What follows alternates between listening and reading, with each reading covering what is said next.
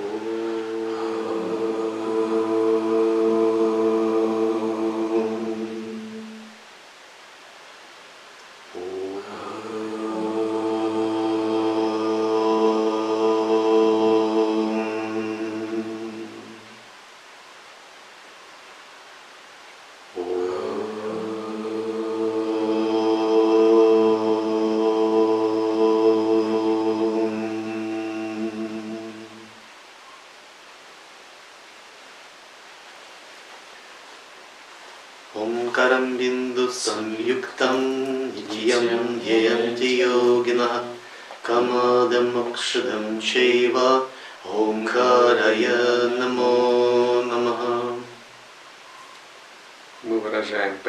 Слову ум таким образом.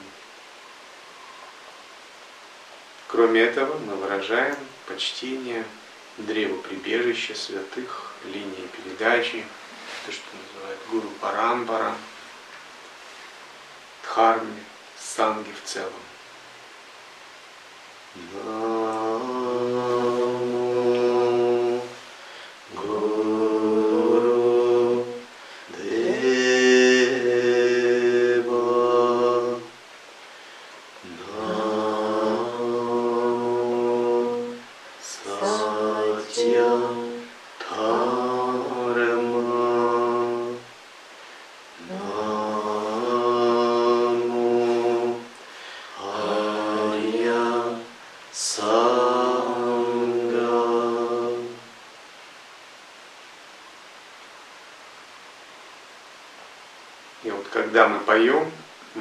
прибежище, мы почтение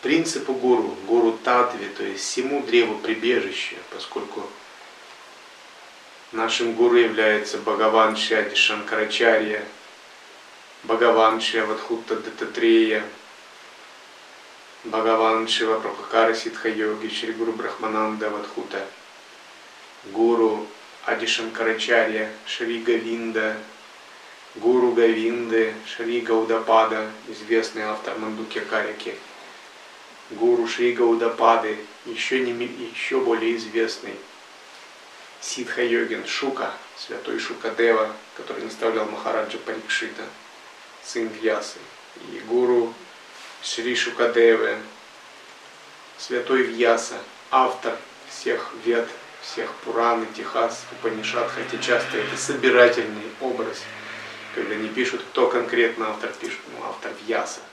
Вьяса – сын Брахмы. Сам. Риши, рожденный умом Брахмы. Манаса Путра. Таким же образом.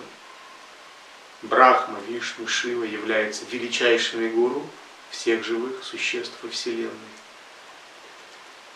И это и есть принцип гуру, который раскрывается в нашем сердце, как сад гуру мы ему выражаем почтение. Кроме этого, мы выражаем почтение Дхарме, вечному, божественному принципу, принципу мудрости, святости, сакральности, это Дхарма. И санги, собранию живых существ во Вселенной, идущих по пути освобождения, если более конкретно, то собранию наших братьев, сестер под Дхарме Групхаев – учеников, разделяющих одну линию, одну самаю, одного мастера, одну сампрадаю, одну парампа. Все это принцип санга. И очень важно на духовном пути научиться выражать почтение, проявлять уважение. То есть духовный путь это только и есть путь все большего почтения, все большего уважения, которое должно дорастать до благословения, до благоговения, до восхваления, прославления, почитания, поклонения. Когда мы проясняем все эти принципы вплоть до абсолюта, вплоть до Бога. А какие с Богом отношения-то вообще? Только почитание, только поклонение, только прославление, только самоотдача, только уважение, только благогловение, только восторг, только переживание благодати. Других отношений с Богом у души нормальных не может быть, только вот такие. Это в сансаре, в ограниченном мире у души могут быть там, отрицание Бога, атеизм, сомнения – поиски Бога, душевные метания, там даже негодование на Бога, ну, все что угодно. Там, гнев на Бога, в ассурических мирах, титанов особенно. То есть это отношения душ, которые заблудились, не знают сами себя, не знают свой источник. Но по мере того, как мы идем по пути освобождения, нарастает уважение. И вот освобождение это не что иное, как войти в измерение тотального сверхуважения. Сверхуважение ко всему, к Богу, ко Вселенной, ко всем живым существам, к самому себе, к братьям Падхарме, к божествам, то есть ко всему, потому что других отношений с этой сверхэнергией, с этой сверхмудростью, с этой сверхсилой быть не может. Не может быть. То есть они могут быть в принципе. Если мы в невежестве настолько глупы, тупы, то мы можем, конечно, построить и другие отношения, но нам же как душе это очень неблагоприятно. А вот для всех нормальных, святых, пробужденных душ других отношений не может быть. И поэтому учиться быть садху – это учиться зарождать уважение. И уважение сначала начинается с проявления знака внимания ко внешнему – но потом вот это уважение мы также должны перенести вовнутрь. И оно должно перерасти в самоуважение. Причем это уважение, оно должно демонстрироваться не эго, к эго смысла нет проявлять уважение, потому что это форма заблуждения, форма неведения, иллюзии. Уважать неведение – это умножать неведение. Но вот за тем, что стоит за эго, вечная божественная душа, наше высшее Я, Атман, вот к нему мы также должны зародить уважение. Самоуважение. Поэтому это еще называется самоузнавание. Мы должны узнать себя как бесконечно уважаемое, бесконечно почитаемое, бесконечно славное, прославляемое существо, достойное поклонение. То есть наша душа в абсолютном смысле это атман, это тоже Бог. Она достойна самого великого уважения, самого великого почитания, самого великого прославления, потому что это, это Бог. И вот вхождение в это сакральное измерение уважения, почитания, прославления, поклонения, вплоть до самоотдачи, вплоть до божественного восторга, до божественного экстаза, вплоть до смешения, когда нет разницы между душой и абсолютом, это духовный путь. Иного другого пути нет, потому что реализация освобождения, просветления нет в обыденном сознании. Это в обыденном мире мы часто сталкиваемся с энергиями, тотального недоверия, тотального неуважения, оскорблений и прочего. Это мир сансары, в котором доминирует энергии асуров, энергии людей. Это нормально для душ, заблудших в сансаре. Но когда мы хотим познать Бога, познать Брахмана, Абсолют, хотим проникнуть в сакральное измерение просветления, освобождения, мы должны знать, что вот с духом неуважения нам там невозможно пройти. Туда пропускают только души, пребывающие в возвышенной чистой пхаве. И это мы называем чистое видение. И вот это чистое видение, нельзя сказать, что оно должно вот на кого-то одного распространяться. Вовсе нет. Там, на одного конкретного святого, на одну конкретную религию – на одну конкретную философию, на одного конкретного учителя, или на каких-то конкретных учеников учителя, или на конкретные писания. Это все таки двойственные человеческие представления. И за, вот именно за таких представлений часто возникают конфликты, религиозные войны, проблемы. Когда вот это уважаю, вот это нет, вот это почитаю, этому поклоняюсь, а вот это что-то дьявол. На самом деле это энергия универсальная, это энергия тотальная. Вот такой дух чистоты, чистого видения, уважения, почитания, он должен распространяться вообще на все. На всю Вселенную. на всех живых существ, на все религии, на все священные писания, на все проявления жизни, потому что вся жизнь, она не разделена, она не фрагментарна, она целостна. Это все есть Бог, это все божественно. Сарвам Эва Брахман. Это фундаментальный постулат Адвайта Веданты из Вед. Сарвам Калвидам Брахма. Все это есть Бог, все это есть Абсолют. И вот воспитание такого тотального духоуважения – это первый шаг к свободе. И даже то, что вы не уважали ранее, задним числом, когда вы очищаете свой ум, вы учитесь уважать. Вы видите, что вся Вселенная для вас это гуру, вся Вселенная для вас это благословение, в том числе там, ваши родители, ваши школьные учителя. Все является божественным, но оно не узнано вследствие нашей кармы. Все является благословляющим, но оно не узнается вследствие нашей кармы. Конечно, есть такие энергии, от которых лучше держаться подальше.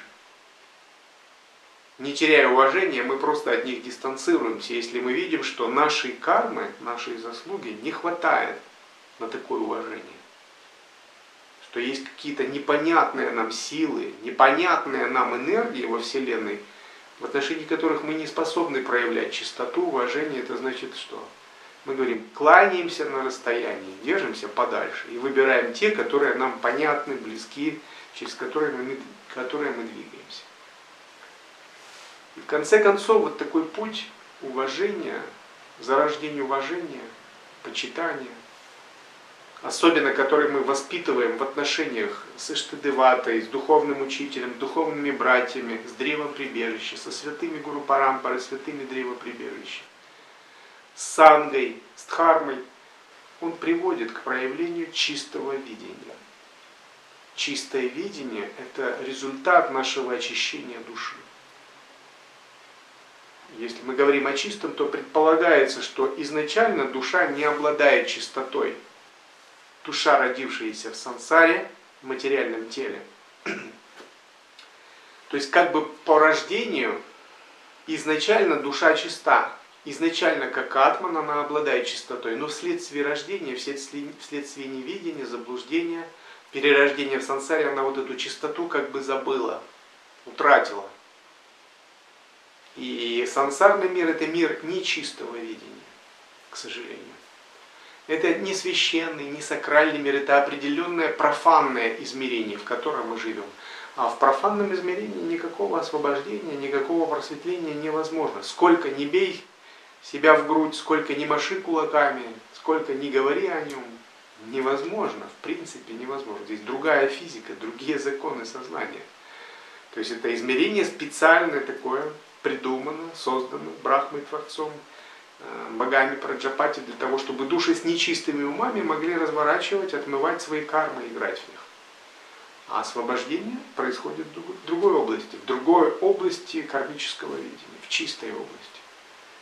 Поэтому на духовном пути просто иного выхода нет, иного способа нет, иного пути нет, как зарождать в себе чистое видение, воспитывать его. Это не прерогатива души прямо по рождению. Это то, что сначала должно воспитываться, открываться, очищаться. И когда мы проделаем большую духовную работу, тапас, аскезу на этом пути, только потом вот это чистое видение откроется как что-то изначальное, что-то естественное. То есть оно на самом деле естественно присуще Вселенной. Это квантовый, световой уровень мироздания каждого живого существа. Но наши души, наши глаза, наши кармы настолько замутнены, засорены, что вот этот естественный уровень мироздания нам не виден. Ну, мы не видим богов, мы не видим, там, как время рождается из точки сингулярности. Мы не видим, как законы кармы и реинкарнации тонко управляют. Мы не видим чистую сторону вещей, как все на божественном уровне сначала решается, прежде чем спуститься в мир людей. Мы видим только то, что доступно миру людей. То есть мы видим следствия, и эти следствия уже, они более грубые, более материальные. Они обладают материальной локальностью. Но мы не видим причины, а причины находятся в квантовом измерении, то, что, о чем говорит квантовая физика. В мире не локальных корреляций. в мире парадоксального состояния, в мире парадоксальных взаимодействий, где нет времени, нет пространства, нет двойственности, нет субъекта-объектных отношений. Это очень чистый мир. Это мир, в котором сознание играет доминирующую роль, а не материя, где материя отсутствует. Материя еще не проявилась. То есть сама по себе материя это уже не чистая энергия, не чистая татва. Как мы знаем, изучения существует три уровня энергии. И вот самый высший уровень это энергия Бога, антаранга шакти. Внутренняя энергия мироздания, квантовый, световой уровень всех вещей. За пределами времени, за пределами пространства это физика парадокса. Физика не Эйнштейна, не Ньютона, физика как минимум Прибрама, Бома. Мир нелокальных корреляций. С этого начинается Антаранга Шакти, внутренняя энергия Бога, или Атма Шакти, как ее называют.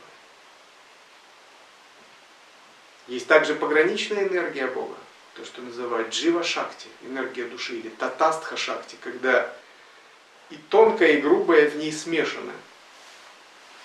Это наша душа, наше тело с его пранами и каналами. В ней присутствует и атман, внутренняя энергия, но в ней присутствуют и грубые материальные элементы. Поэтому это пограничное такое состояние, душа посредине между всем этим. Также есть грубая энергия, материальная вселенная, то, что называют бахиранга шакти. Бахир означает э, снаружи, внешний, что-то внешнее. Бахиранга шакти означает внешняя энергия, материальная энергия, камни, камни, дома, деревья, земля, стихии, воды, огонь, ветер, пространство, вся материальная вселенная это внешний тип энергии. И вот из этих трех чисто является только внутренняя энергия, антаранга шакти. А внешняя энергия и пограничная энергия являются загрязненными. И душа загрязнена вот этими двумя типами энергии, внешней, бахиранга шакти и внутренней, э, джива шакти или татастха шакти. Ей нужно очистить себя так, чтобы перейти на самую тонкую, самую внутреннюю божественную энергию внутри себя. Научиться питаться только ей, быть самодостаточной. И вот когда душа начинает жить Богом, жить верой, жить медитацией, жить самадхи, то Бог в виде вот этой внутренней энергии Антаранга Шакти раскрывается. Он начинает питать ее своим божественным светом. Тогда Бог для души Божественная энергия для души это все. Это и деньги, это и семья, это и любовь, это и чувственное удовольствие, это и новости, это и еда, и весь многообразный материальный мир, и развлечения, и книги, и музыка, и фильмы. И все, что можно только помыслить, вот для нее заключается в этом святом измерении. Она может черпать все удовольствия оттуда – ей нет нужды больше прибегать грубым энергиям. Хотя если ей так хочется, если она желает развлекаться, она может и играть и с грубыми энергиями, но она больше ими не запятнается.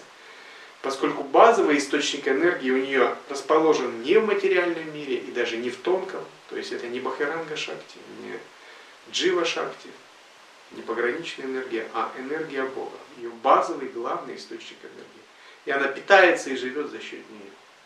И вот тогда такую душу называют Нитя Ситха, Дживан Мукта, то есть вечно совершенная душа, освобожденная при жизни душа.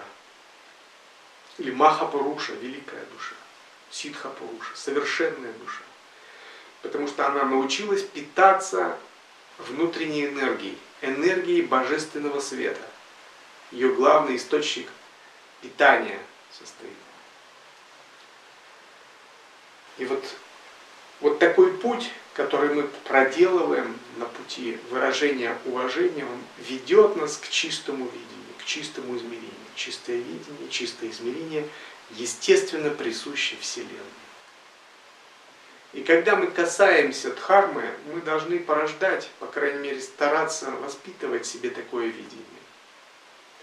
По отношению всего того, что касается дхармы. В первую очередь это нужно нам самим, На самом деле боги, божественные существа или там святые, они не особо нуждаются в нашем уважении, в наших знаках внимания. Они счастливы и так, они самодостаточны. То есть, если кто-то имеет какое-то омраченное, нечистое видение, они думают, ну это проблемы страдающей души в сансаре. Вот такое чистое видение, оно нужно нам. Оно нас очищает, оно нас благословляет, оно насыщает нас энергией, оно растворяет нашу карму, оно ведет нас по духовному пути. То есть оно выгодно нам, как духовным искателям.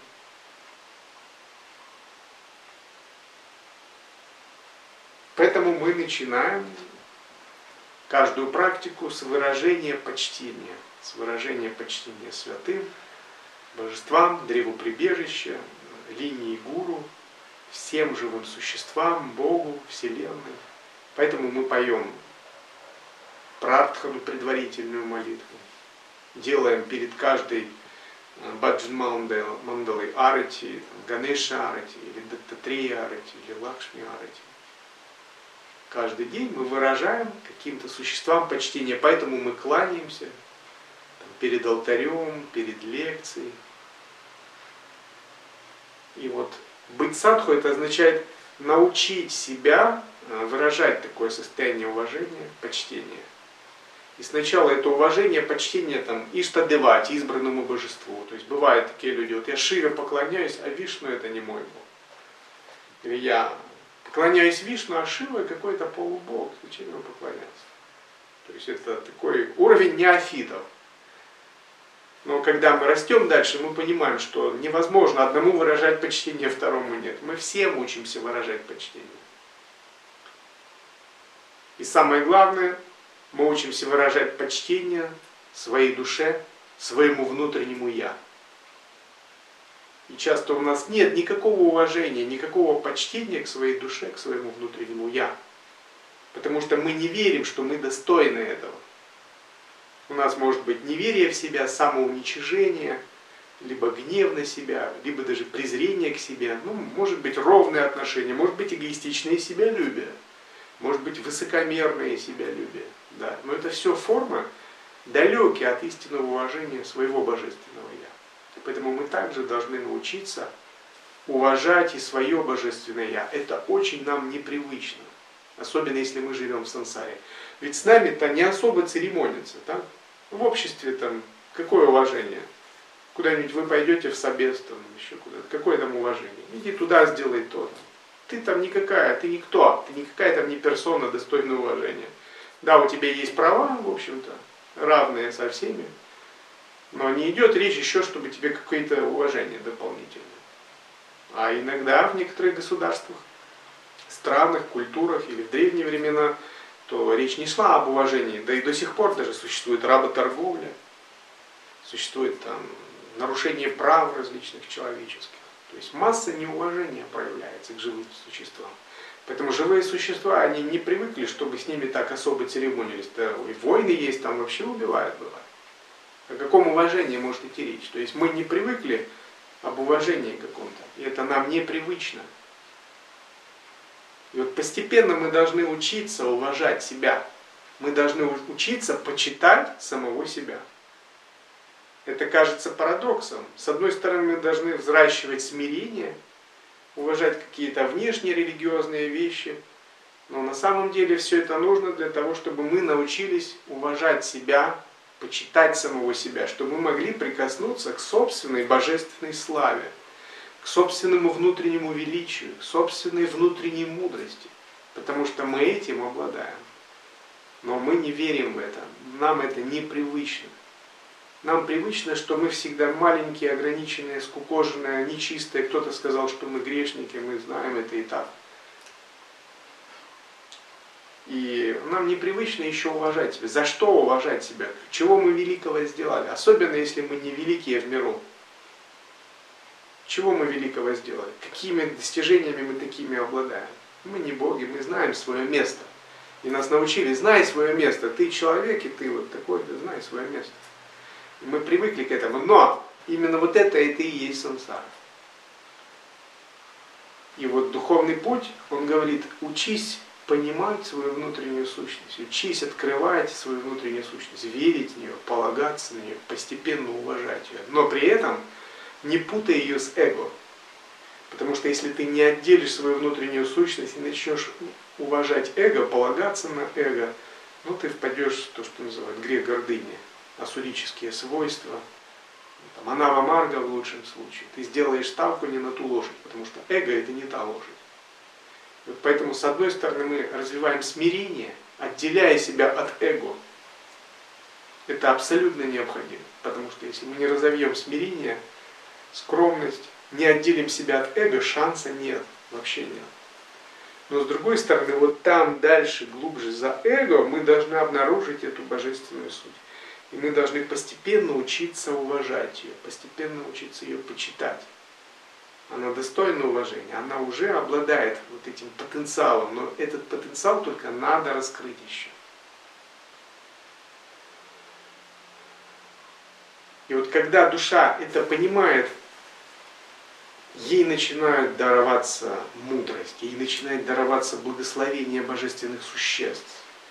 Она начинает открывать для себя сакральную сторону себя, своей жизни, своего я. Есть такой рассказ про Пхригу Муни. Пхригу Муни – он однажды познакомился с девушкой из ассурического рода. И ее родственники были раджасичны, но сама девушка была красива, послушна, скромна, наделенная достоинствами. Пхигумуни пошел к мудрецам, сказал, благословите мой брак с ней. Он был Риши хотел жениться на ней. Они сказали, посмотри, она родственница асуров. Асуры не воздержаны, они не обладают никаким уважением асуры доставляют столько беспокойств богам, их умы раджасичны. Как ты можешь жениться на девушке с такого рода? Тебе придется связываться с этим родом. Он сказал, ну она послушна, она красива, она обладает нужными качествами, она вроде бы из рода асуров, но у нее другие качества. И в общем, старцы, старейшины стояли на своем, он стоял на своем, и вот так он женился без благословения. Прошло некоторое время, в мире асуров и богов началась война между богами и асурами. Потому что асуры всегда не удовлетворены, у них всегда гордость, и они пытаются бросить вызов богам, чтобы одолеть их.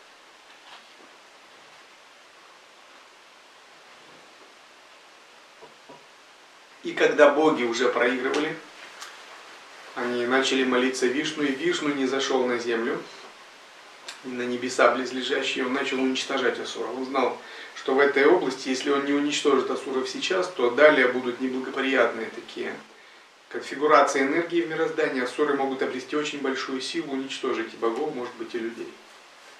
И он начал их уничтожать по всему миру. И асуры, э, видя, что Вишну их так уничтожает, они решили спрятаться на земле, какие-то укрыться, какие-то остатки их остатки их клана могущественного. И они приблизились э, к дому Пхригумуни. Они знали, что родственница и его жена, они неоднократно приходили в дом Пхригумуни, вели себя по-своему, что не всегда нравилось Пхригумуни.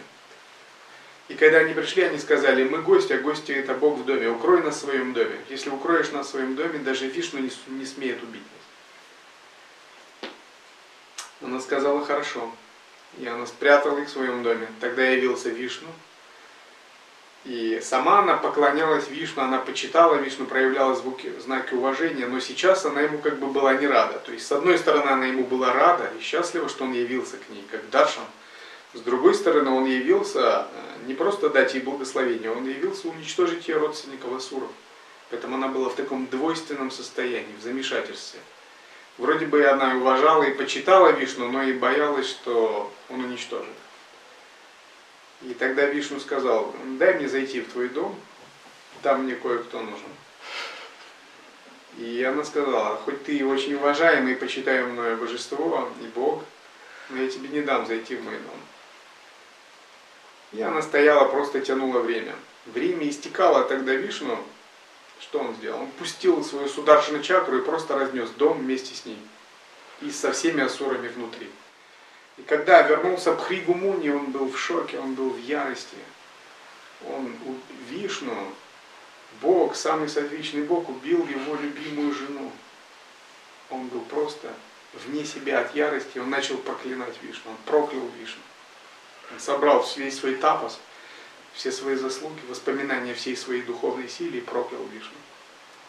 И когда он это сделал, все силы, которыми он обладал, обладал благодаря накопленному тапосу, он потерял. Все они были исчезли.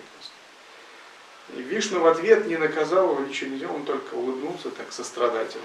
Ну, типа, ну, бывает. Несчастная душа потеряла разум. И тогда старейшины пришли и сказали, Пхригу, что ж ты делаешь? Ну, как ты можешь проклинать Вишну? Разве мы тебе с самого начала не говорили, что этот брак будет неблагоприятен, что с раджасичными людьми из рода клана Асура у тебя ничего не получится, что в будущем могут быть неблагоприятные причины следственной связи, но ты же не, на нас не послушался. Так кто виноват? Разве ты сам не взял ответственность за последствия? И вот посмотри, ты проклял Вишну, ты на святую, величайшую святую душу, поддерживающую Вселенную, обратил свои проклятия. Но ты израсходовал весь свой тапос. Его проклятие даже не долетело до него. Но ты потратил все свои ситхи, весь свой накопленный тапос за много жизней на это проклятие. Ты лишился всего.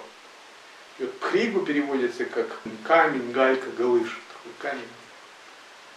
И вот Пхригу просто вот остался вот таким как бы без ничего, без сил, без реализации, потому что он все свои заслуги, всю свою реализацию израсходовал на это проклятие.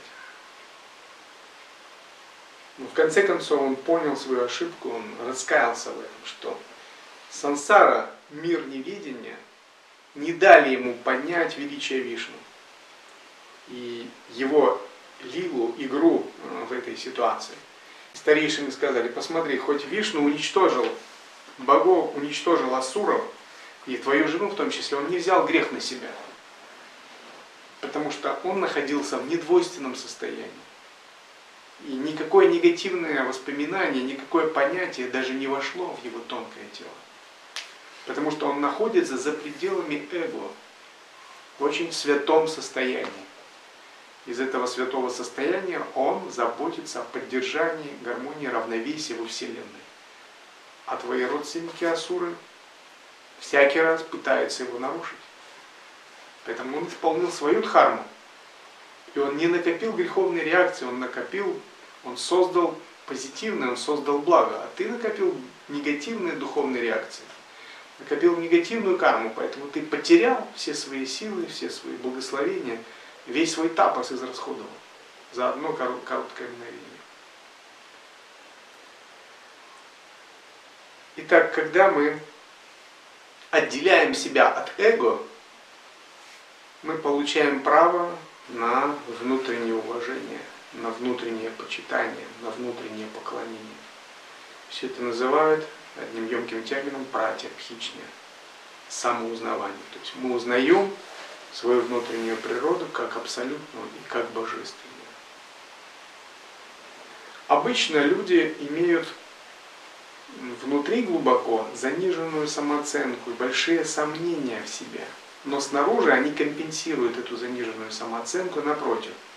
Или агрессией, или самоутверждением, в зависимости от тамаса, раджаса и сатвы в энергиях души. Или навязчивым демонстрациям своего величия. То есть откуда вот это люди демонстрируют себя на фоне там, красивых автомобилей, на фоне яхт, на фоне больших зданий. Они показывают, вот я какой, видали? А зачем это показывать, если ты внутри это имеешь, да? Нет никакого смысла это показывать. То есть обычно демонстрация идет от того, что внутри чего-то не хватает, идет внешняя гиперкомпенсация. Внешняя агрессия идет внутри из-за страха, из-за неуверенности. Иногда вы замечали, если вы проходите там, вечером или утром, и собака спит, а вы проходите рядом с забором. И вы проходите, и вы шумите, и собака пробуждается, она пугается. Вот. И от страха она начинает лаять. Почему она лает? Она лает потому, что у нее много страха, она вас испугалась. И идет в ответ агрессия. Таким же образом душа самоутверждается в сансаре. Душа показывает себя, душа требует уважения, требует любви к себе, много чего требует, проявляет гордость, только потому, что у нее внутри все эти качества отсутствуют. Она не наполнена ими. Ей нужна компенсация в материальном, наружном мире. Но когда вы идете путем джняны йоги, путем мокши, путем освобождения, напротив, вы открываете внутри себя, за пределами эго, безграничный источник величия. И вам все равно, что о вас будут думать люди, как они вас оценят, весь мир, что о вас будет думать. Вы открываете внутри себя безграничное пространство уважения. И вам все равно, есть ли к вам уважение снаружи. Вы достаточно уверены в этом пространстве, чтобы быть простым снаружи, чтобы быть вообще незаметным, чтобы быть полностью обыденным, если нужно. Это и есть смирение. Вы настолько уверены, что у вас нет никакого желания демонстрировать это снаружи. Напротив, есть желание это спрятать, скрыть, это смирение. Однажды, когда святой Франциск хотел зарегистрировать свой орден, он пошел к папе римскому в то время с прошением «Папа, посмотрел на него, когда он пришел, он был в грязном, в каком-то одеянии, босый, такой немытый, и он сказал, братец, да тебе надо в хлеб, что ты ко мне пришел так одетый?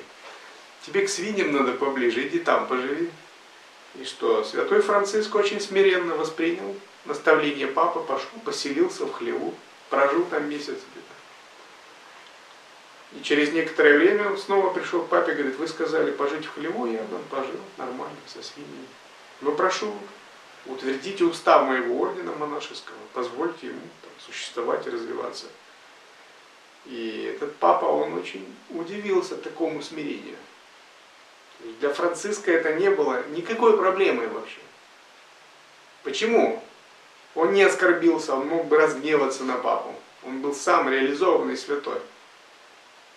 По мирским меркам это оскорбление там, его как духовного лица. Но он проявил смирение, для него это не было проблемой. Почему? Это была такая малость. Ну, мало ли хочет он, чтобы я был хлеву. Что здесь такого? Потому что он внутри он был полон святости, он был полон величия, он был полон самоуважения. Он знал, что его величие, самоуважение не пострадает. А что там снаружи подумают, какие условия, это не важно. Он знает, кто он такой. И даже находясь в хлеву со свиньями в грязном месте, его божественное сияние не затмится. И когда папа увидел это, то он понял, с кем он имеет дело, что это человек подлинной святости. Конечно, он разрешил ему зарегистрировать его монашеский орден. Отсюда возник орден францисканцев. Благодаря тапосу, благодаря смирению. Это сила смирения, сила самоотдачи. Но откуда такое смирение берется? Оно берется, когда мы игнорируем эго, потому что вся гордость, самопроявление, все проблемы вообще в миру идут от эго когда мы можем игнорировать эго, оно естественно нас сопровождает. Мы живем в гармонии с мирозданием. Но что есть за пределами эго? За пределами эго есть божественное величие. Есть мир полный безграничного величия, полный безграничного самоуважения, полный безграничной чистоты.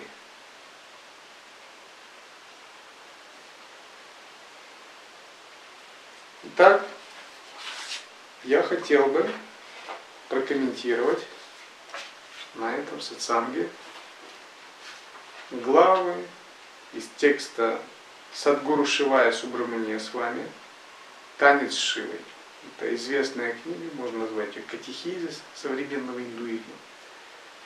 В ней нет каких-то наставлений о пути просветления, о недвойственности. В ней есть практическое относительное описание жизни тех, кто следует санатана дхарме.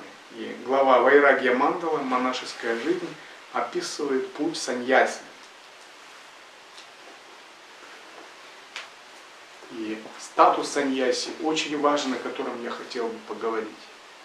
Потому что, к сожалению, в современном потребительском обществе система шкала ценностей настолько смещена, настолько искажена, то есть как будто мы живем в мире кривых зеркал, что это уже забывается, об этом вообще не говорится. Потребление, потребление, потребление.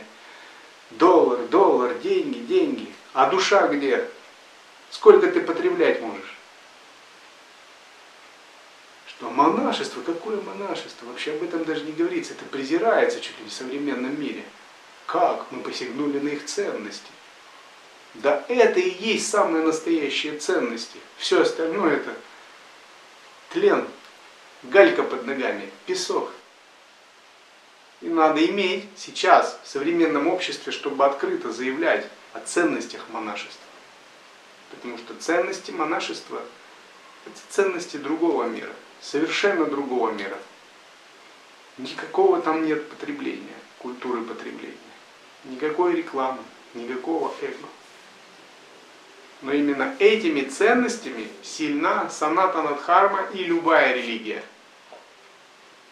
Поэтому в XVI веке, тысячи лет назад, эти ценности были на высоте.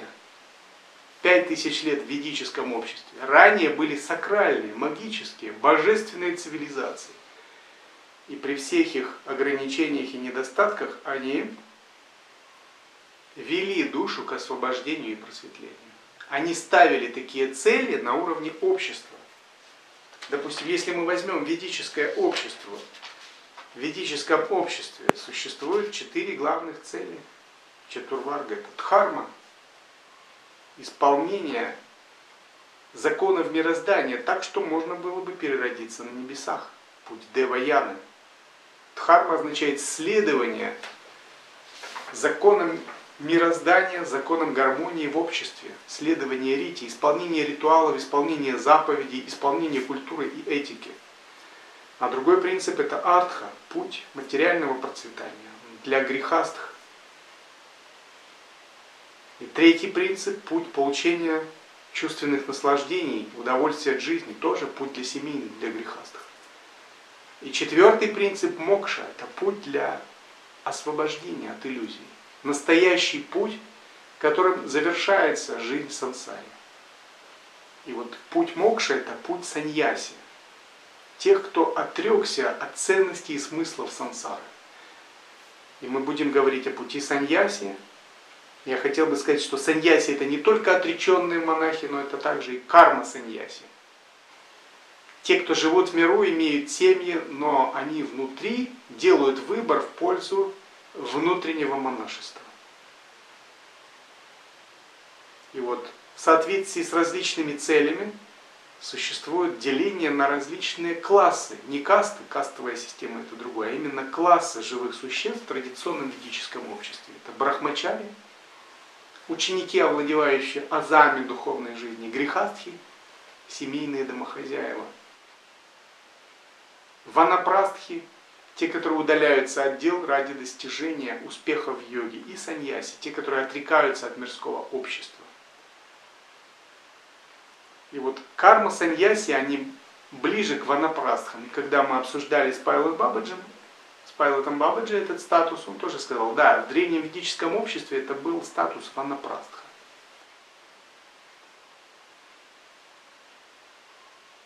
Так, для каждой цели в жизни нужен подходящий статус. Если вы желаете следовать пути материального процветания, вам нужен статус грехастхи, добродетельного домохозяина. Если вы желаете исполнять дхарму, принципы религии, принципы этики, вам подходит статус семейного брамачария или добродетельного грехастхи. Если вы желаете исполнять принцип кама, наслаждения жизнью, чувственными удовольствиями, вам подходит статус семейного грехастхи. Но если вы ищете освобождение от иллюзий, мокшу, слияние с Богом, вам нужен конкретный статус. Это статус саньяси или статус ванапрастхи. То есть карма саньяси в нашей традиции. То есть для каждой цели нужен подходящий статус. И когда вы занимаете в обществе правильный статус, то вы легко достигнете своей цели. Ну, например, если человек склонен воевать, и он хочет воевать, и на благородине, если он движим патриотизмом, Но ему нужен статус. Он не может взять просто так в руки автомат и идти воевать. Он станет преступником, и государство его накажет. Но если он запишется в армию, станет солдатом, примет присягу, примет существующий порядок армейский, будет исполнять указания начальства, то его склонность к войне и патриотизму принесут благо обществу, потому что у него есть статус, этот статус его поддерживает, защищает и определяет его порядок, функции и полномочия в мироздании. Таким же образом, если человек хочет заниматься бизнесом, ему нужен соответствующий статус. если мы хотим идти к освобождению, нам тоже нужен статус в обществе. И не только в обществе, потому что освобождение там не зависит так уж от того, что скажет общество, как оно воспримет. Но нам этот статус нужен прежде всего во Вселенной, для самих себя. Мы должны четко понимать свои обязанности, свои принципы, для нашего статуса этику, культуру жизни, образ жизни, образ действия, модус вивенди и модус операнди. То есть мы должны четко понимать, как действовать, как думать, каких ценностях держаться, как вести себя. Если мы хотим достичь мокши. Если вы хотите достичь мокши, говорите, я хочу достичь освобождения, но ваш статус не подходящий, как вы можете достичь освобождения? Вы не можете это сделать. Это все равно, что лежа на диване говорит, я хочу стать чемпионом мира по футболу. Но статус не тот, у вас статус болельщика перед телевизором. Чтобы стать чемпионом мира по футболу, нужно тренироваться, идти в клуб. Нужно одевать форму и входить в одну из команд и тренироваться под руководством тренера всю жизнь, каждый день достигая мастерства. Нужен другой статус жизни. То же самое здесь. И вот Шивая Субрамания с вами описывает здесь статус для достижения освобождения. Статус саньяси.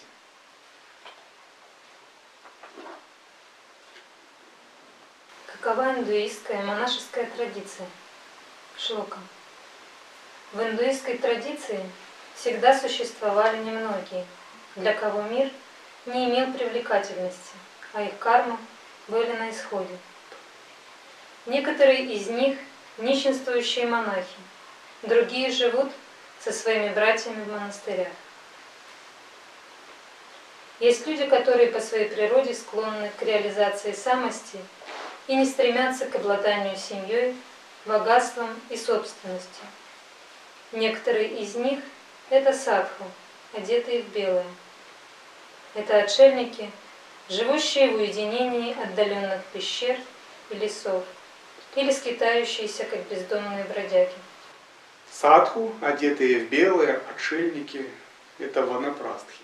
Ванапрастхи, как правило, Статус ванапрадхи в традиционном ведическом обществе человек получает, когда вырастает его старший сын, и он женится, на него можно передать главную часть обязанностей в своей семье, и можно отойти от дел, можно уединиться.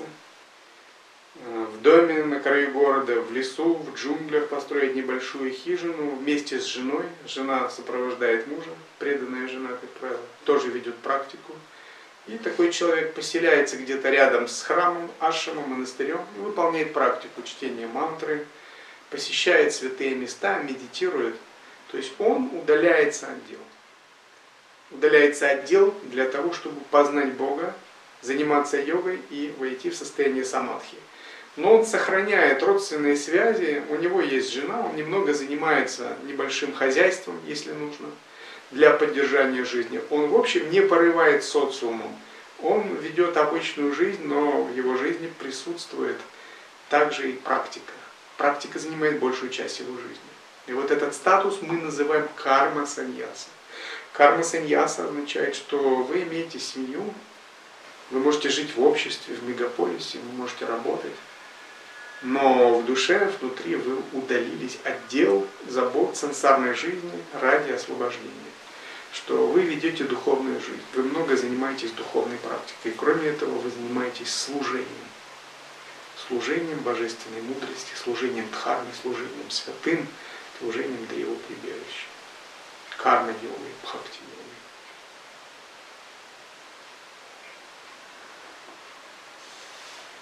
Это бездомные бродяги, паломники или странствующие к святыням индуизма. Другие живут в обителях вместе с другими монахами, часто в ашрамах, адинамах или матхах своих садгуру. Эти монахи, как отшельники, так и общинники, могут жить без принятия формальных обетов или приняв некоторые простые обеты. Когда их инициируют в орден саньясы, они надевают оранжевые одежды и становятся частью вселенского сообщества, отрекшихся от мира индуистов, которые существовали всегда. В соответствии с догматами Писаний, два пути путь главы семьи и путь отреченного отличны по своим дхармам и достижениям. Итак, путь грехастхи, путь главы семьи и путь отреченного, они отличны по плодам. То, что достигает грехастха, это артха, материальное процветание, и кама, наслаждение жизнью. В какой-то степени он также реализует принцип дхармы, в том случае, если это такой не сансарный грехастха, а настоящий ведический грехастха, исполняющий все обязанности жизни. Путь отреченных – это путь ванапрастхи и саньясы. И когда мы принимаем какие-то обязательства, обучения, то мы принимаем следующие обеты. Это называется пять великих обетов. Махавратам. Ахимса – не убивать, не причинять вреда. Астея – не присваивать чужого, не воровать. Сатья – держаться истины, дхармы – не лгать. Брамачарья – контролировать сексуальную энергию, не создавать проблем другим неправильным сексуальным поведением. Зависимости от разных статусов, то есть если это карма саньяса одно, монах это другое, монах сутры, монах тантра, антара тантра третье. Но в общем дух этот одинаков. Полный контроль чувств. И апариграха.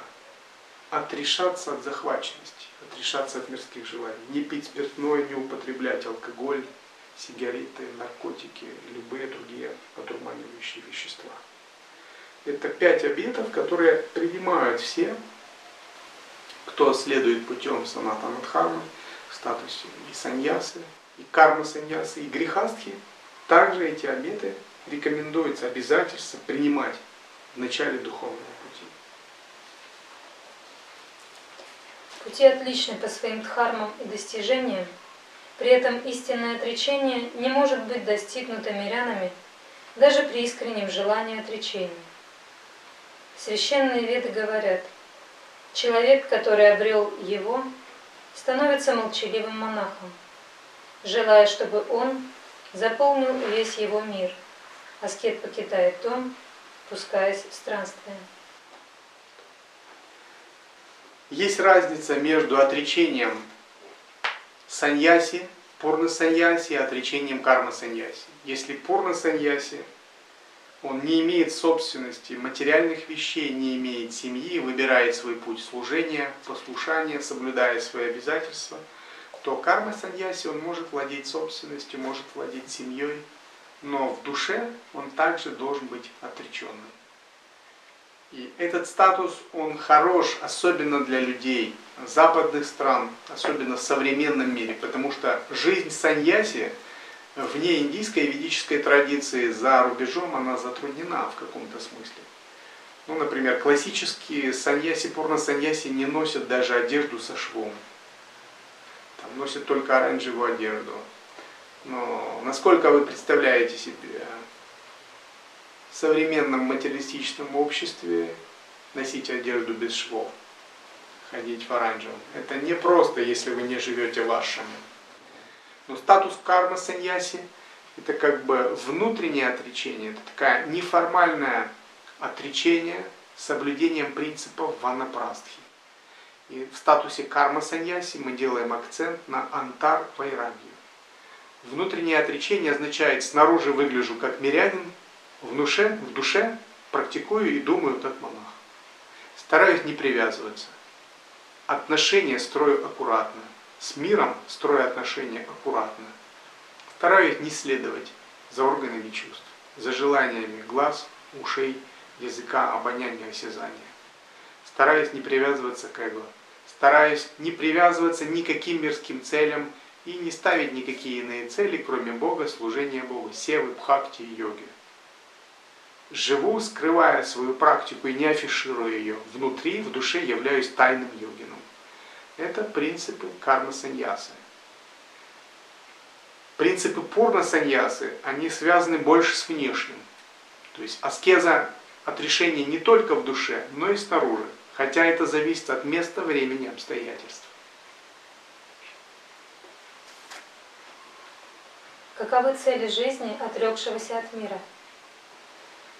Две основные цели саньясы – способствовать духовному прогрессу индивидуума, приводя его к богореализации и защищать и сохранять религию посредством его просветленного руководства. Отречение и аскетизм были компонентами ведической культуры с ранних дней, представляя собой глубоко почитаемый путь индуистской дхармы. Монашеская жизнь имеет как индивидуальную, так и универсальную цель. На индивидуальном уровне это бескорыстная жизнь, при которой монах приносит высшую жертву полного отречения от личного тщеславия, от всех мирских дел, так что он может направить все свое сознание и энергию на служение Богу. Направляемый Садгуру по пути садхана марги, инициированный саньясин раскрывается с течением лет для все более глубокой реализации. В конечном счете, если он не сходит с пути, он приходит к прямому познанию Парашивы, трансцендентной реальности.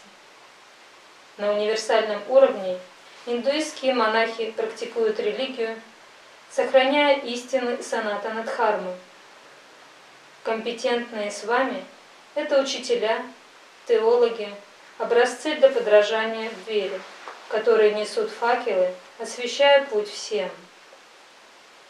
Древние веды объясняют, аскет, который носит бесцветные одежды, чья голова обрита, который не имеет собственности, который чист и свободен от ненависти, который живет на подаяние – сливается с брахманом.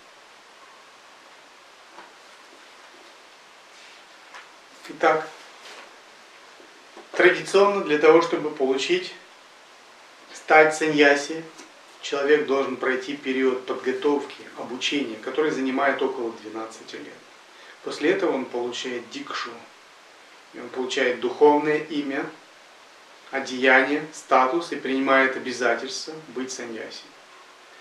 И через некоторое время, если он не сходит с этого пути, он получает титул «с вами». «С вами» означает «владыка чувств», тот, кто имеет контроль, господин над своими чувствами. Это означает, что он принял определенный статус пурна саньяси, полного отречения от мира. И он больше не связан с мирскими целями, с материальным обществом, и у него только обязанность служить Богу, служить божественной воле через служение своему гуру, своей парампаре, своей санге, своему ашаму, служить всем живым существам через служение Богу и Дхарме, через распространение Дхармы.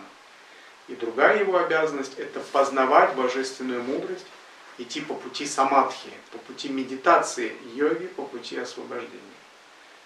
И считается, что тот, кто исполняет эти две главные обязанности, он в традиционном ведическом обществе освобождается от всех остальных долгов, долгов и обязанностей. Это порно саньяси.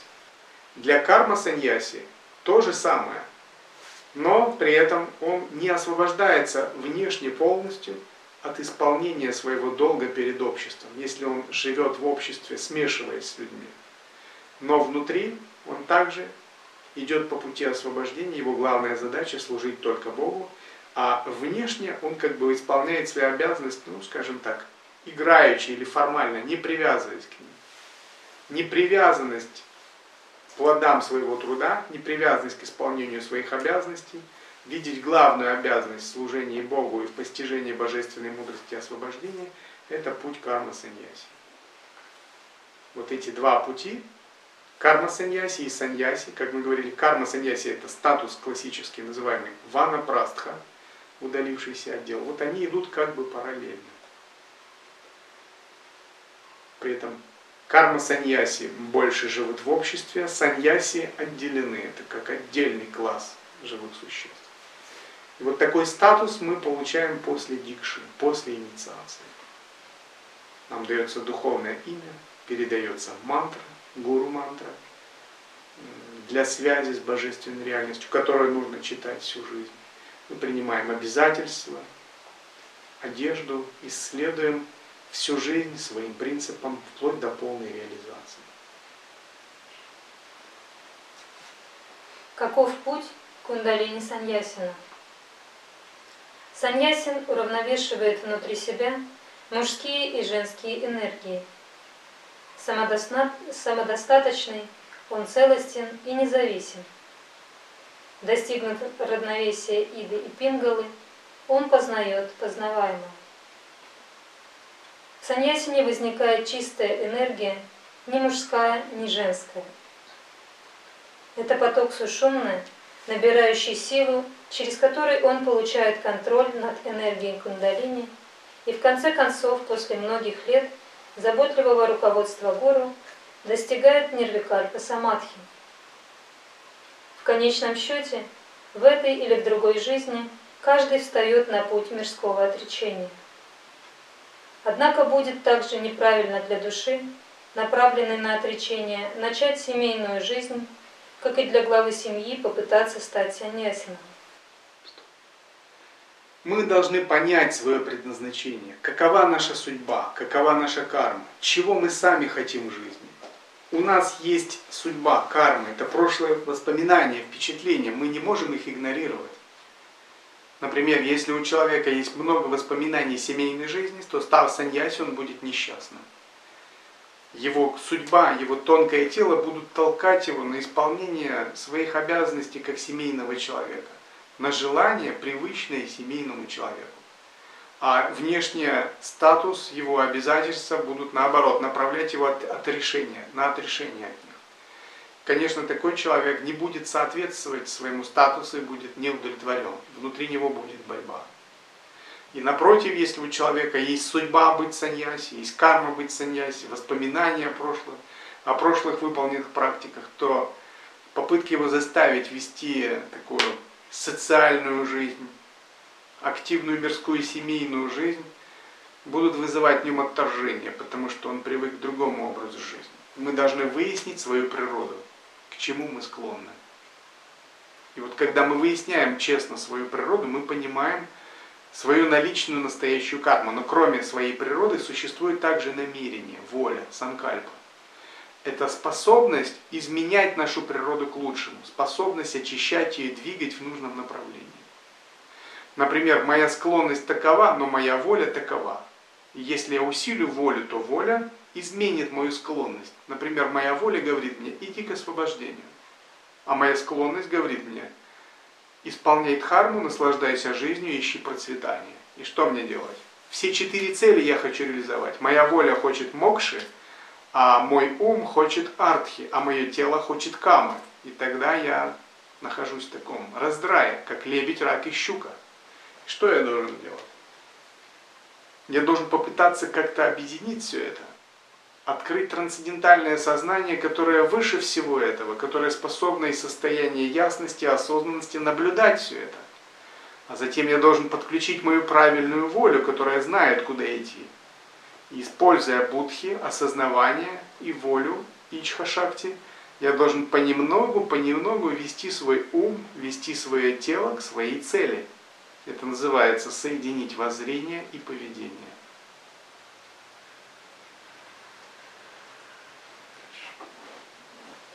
Остерегайтесь тех, кто обещает великие пробуждения кундалини и духовное вознаграждение, предлагая вам аскетические практики без должной подготовки, инициации и отречения.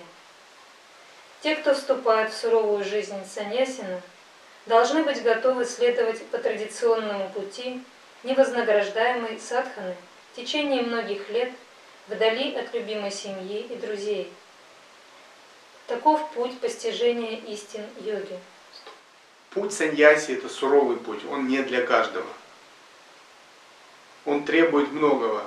Отказа от эго, отказа от материального обладания, отказа от чувственных желаний, усмирения своего, своей эгоистичной воли, подчинения различным тонким, невидимым, часто мирскими людьми этическим правилам и принципам.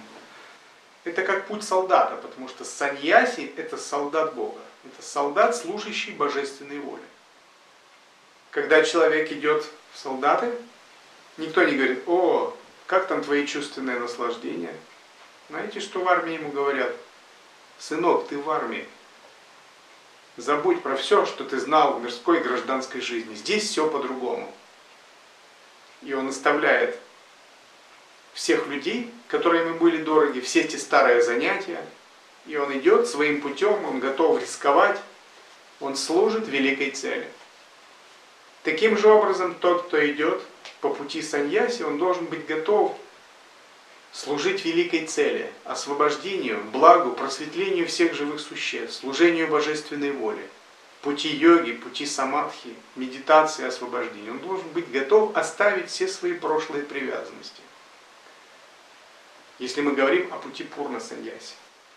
Но путь карма саньяси гораздо мягче. То есть внешне он может ничем не отличаться от жизни обычного мирского человека. Поэтому именно его я рекомендую ученикам, живущим в миру, которые не имеют такой решимости, быть пурна саньяси, следовать, следовать таким более суровым путем. То есть внешне карма саньяси в статусе ванапрастхи могут иметь семью, могут иметь работу, могут до некоторой степени ограниченно наслаждаться мирской жизнью, иметь материальное процветание, но они так же, как и Пурна Саньяси, подчиняют свою жизнь пути освобождения и пути служения. Это напоминает больше не солдата, а человека, который служит своему царю, который всю свою жизнь посвящает служению, который живет не для себя –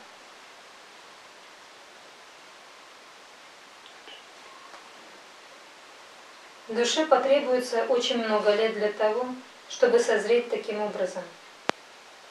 Тирумантирам говорит, много рождений и смертей забыто душами, погруженными в невежество, в темноту малую. В момент, когда обретается милость великого Шива, отрекшийся от мира видит сверкающий свет.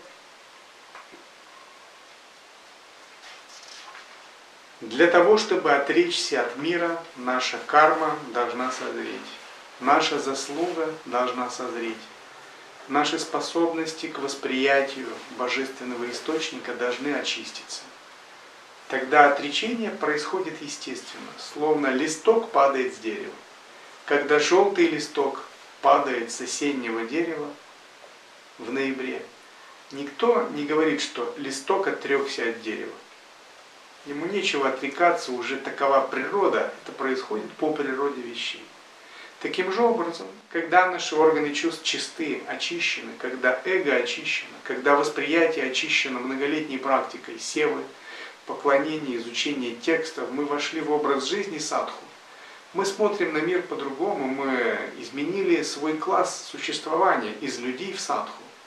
Тогда и отречение для нас происходит естественно. То есть быть отреченным для настоящего садху естественно. И садху пьет нектар отречения, так говорится в некоторых текстах. Настоящие святые, они пьют нектар отречения. Но что в этом нектаре такого чудесного, что они его пьют? Ведь кажется, отречение такой негативный термин, будто бы что-то ты теряешь. Но это термин полностью позитивный, потому что отречение означает, что ты сбрасываешь ненужное. Когда птица сбрасывает какой-то груз, она летит свободно, наконец тяжесть ушла. Или когда к вашей одежде пристала грязь, и вы ее очистили, вам хорошо идти.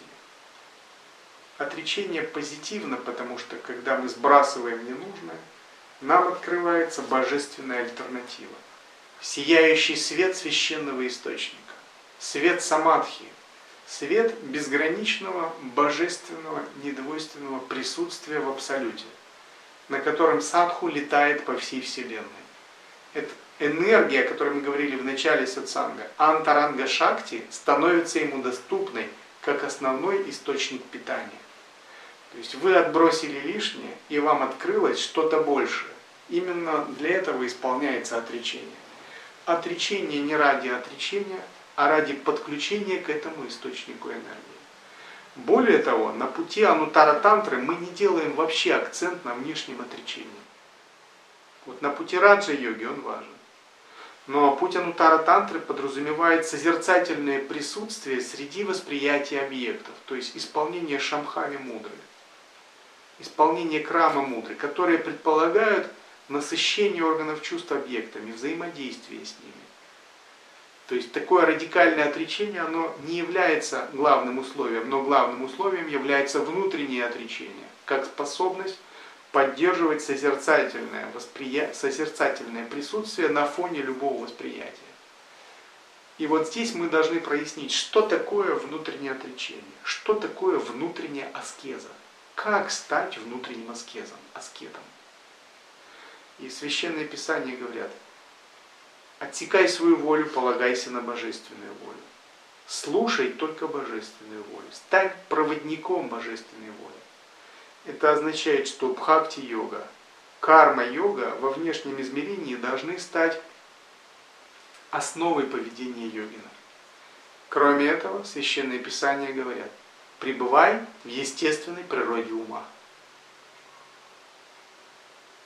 Полагайся на природу ума, как на свое истинное Я. Отсекай любые надежды, страхи.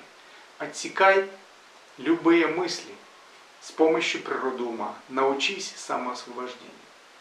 И вот внутренняя аскеза, антартапасия, внутреннее отрешение, оно состоит из этих двух аспектов. С одной стороны, джняна-йога, полагание на природу ума всегда и везде, без отвлечений.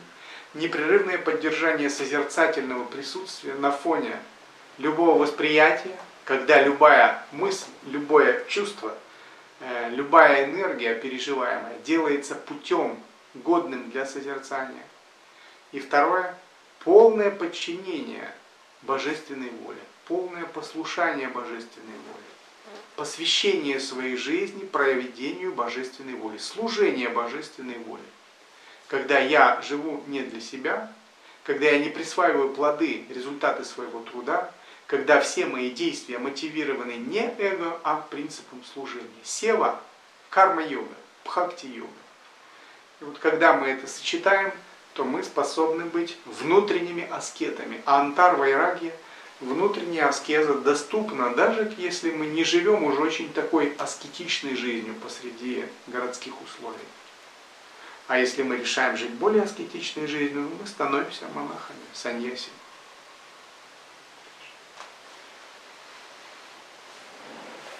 Каков обряд посвящения саньясина? Молодые неженатые мужчины индуистской религии могут получить отречение от мира, называемое саньяса дикши, которое может быть дано любым правомочным саньясином. Но самое сильное духовное посвящение приходит от садгуру. Традиционно саньяса дикша дается лишь неженатым мужчинам, хотя некоторые современные монашеские ордена принимают и женщин. Как правило, в большинстве орденов есть кандидат, если кандидат поступает в монашеское обучение в возрасте до 25 лет и удовлетворяет другим условиям, он может обычно через 12 лет подготовки и обучения принять обет саньясина на всю жизнь. Обет, называемым святыми правилами саньясы. Лишь саньясин может рукоположить другого человека в древний орден саньясы. Однако, поскольку цель состоит в богореализации, многие кандидаты ищут посвящение от духовно продвинутого учителя, познавшего Бога, который может привести их к Парашиве.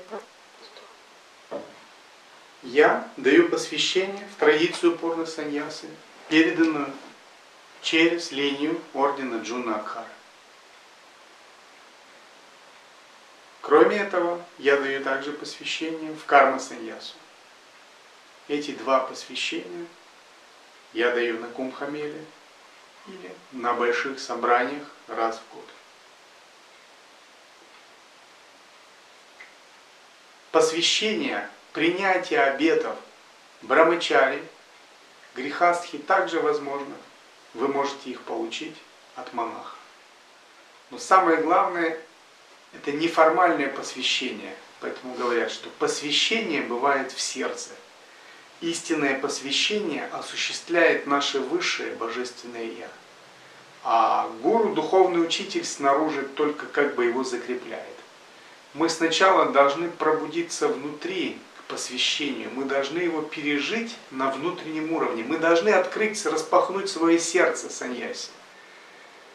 Мы должны столкнуться со своим божественным Я, с любовью к Богу, с нашим атманом внутри, чтобы у нас больше не возникало никаких сомнений. Тогда дикша, инициация, она только закрепляет формальная дикша, она только удостоверяет, закрепляет и наделяет силой вот это внутреннее посвящение от внутреннего садгуру, который вы получаете в душе. Но как же получить эту инициацию от внутреннего садгуру? мы должны быть усердны, мы должны стремиться, мы должны устремляться к поиску Бога. Мы должны с молитвой призывать благословение святых древоприбежища, выполнять садхану, выполнять севу, искоренять свои недостатки, наблюдать за своим эго, превратить свою душу в сияющее пламя, которое стремится к Богу, к божественному источнику. И тогда это внутренняя дикша, внутренняя инициация от внутреннего садгуру обязательно когда-нибудь произойдет. Тогда у нас больше не будет ни сомнений, ни нерешимости. У нас будет все происходить естественно.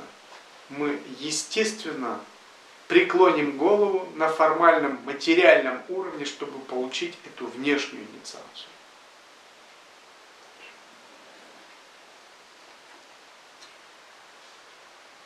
Саньяса Дикша может даваться как очень простым, так и весьма формализованным способом. Формальные обряды включают обритие головы, ознакомление с некоторыми эзотерическими учениями, отречение от мирской жизни и мирской дхармы, принесение монашеского обета, проведение над посвящаемым погребального ритуала и вручение ему одеяния кави. Веды говорят – Самость в теле, чистая и сверкающая, достигается путем взращивания истины, аскетизма, праведных знаний и целомудрия. Когда их нечистота уменьшается, аскеты видят его.